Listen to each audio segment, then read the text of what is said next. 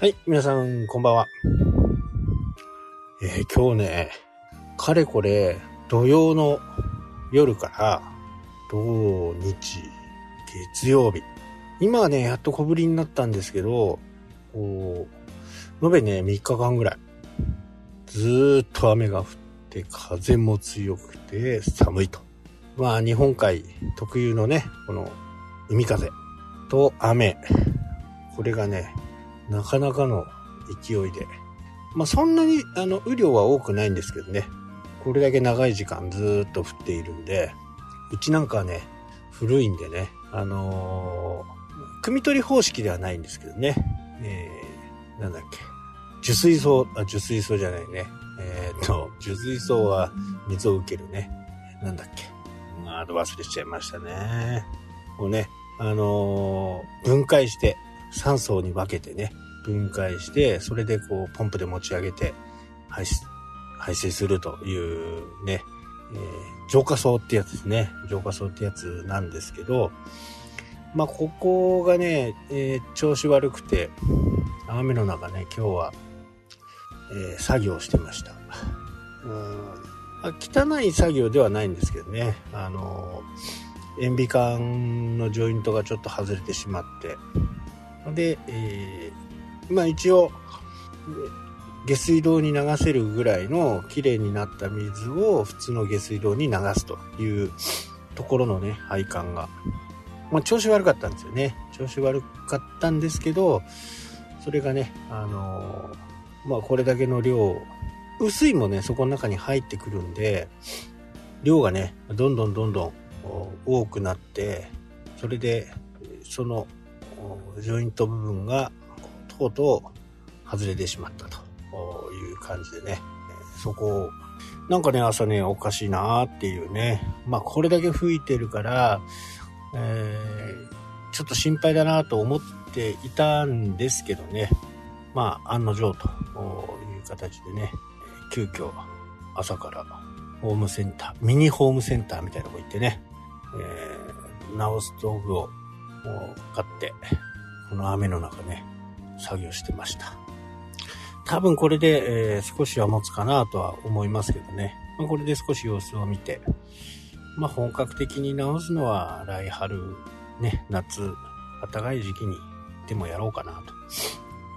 あのー塩ビ管なんでね、えー自分でできるんですよ。そのサイズ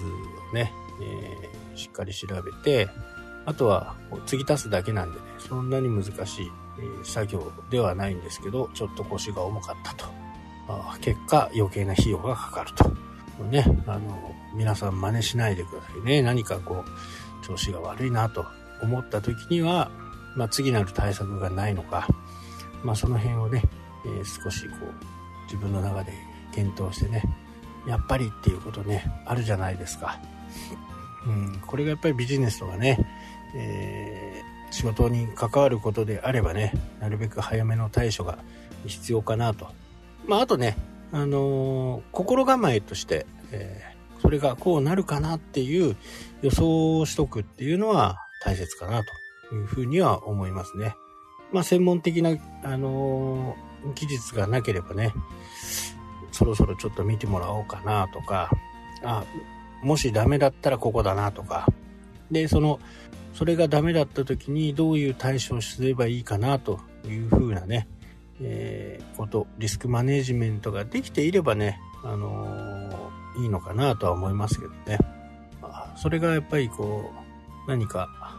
重要なことそこに関わるようなことであればね、早めの対処が必要かなというふうには思います。まあ、対顧客っていうのは結構大切に考えてるんで、まあ、納期だとかね、そういったもの考えてるんで、多分大丈夫かなとは思いますけどね、あの、内部、えー従業員や、えー取引業者、そういうところに何か、こう、問題点というか、まあ、うんどうなんだろうっていうね、えーそういうことがあればね、そこはいち早く、早くね、あのー目をつんどいた方が、大きくなってからやるとね、結構大変なんでね、まあそこは、ちょっとね、あのー気をつけておいた方がいいかなと。まあ私がね、こんな風に、えー、なってね、雨の中でね、えー、作業をしなきゃならない羽目になるのでね、まあちょっとしたことを初めにやっとけば何のことはなかった。ね。えー、で、ね、夏場の暖かい時期にちょちょっとやってしまえばね、何のことはなかったんですけど、今こうやってね、雨の中、べちゃべちゃになりながらね、これで実際いいのかどうなのかっていうところもね、あんまりよく見れないまま、とりあえず応急処置という形になったんで、まあこういったものはね、えー、早めのね、えー、対処が必要かなと、我が身をもってね、皆さんにお知らせしたいところでした。はい、というわけでね、今日はこの辺で終わりになります。それではまた。したっけ？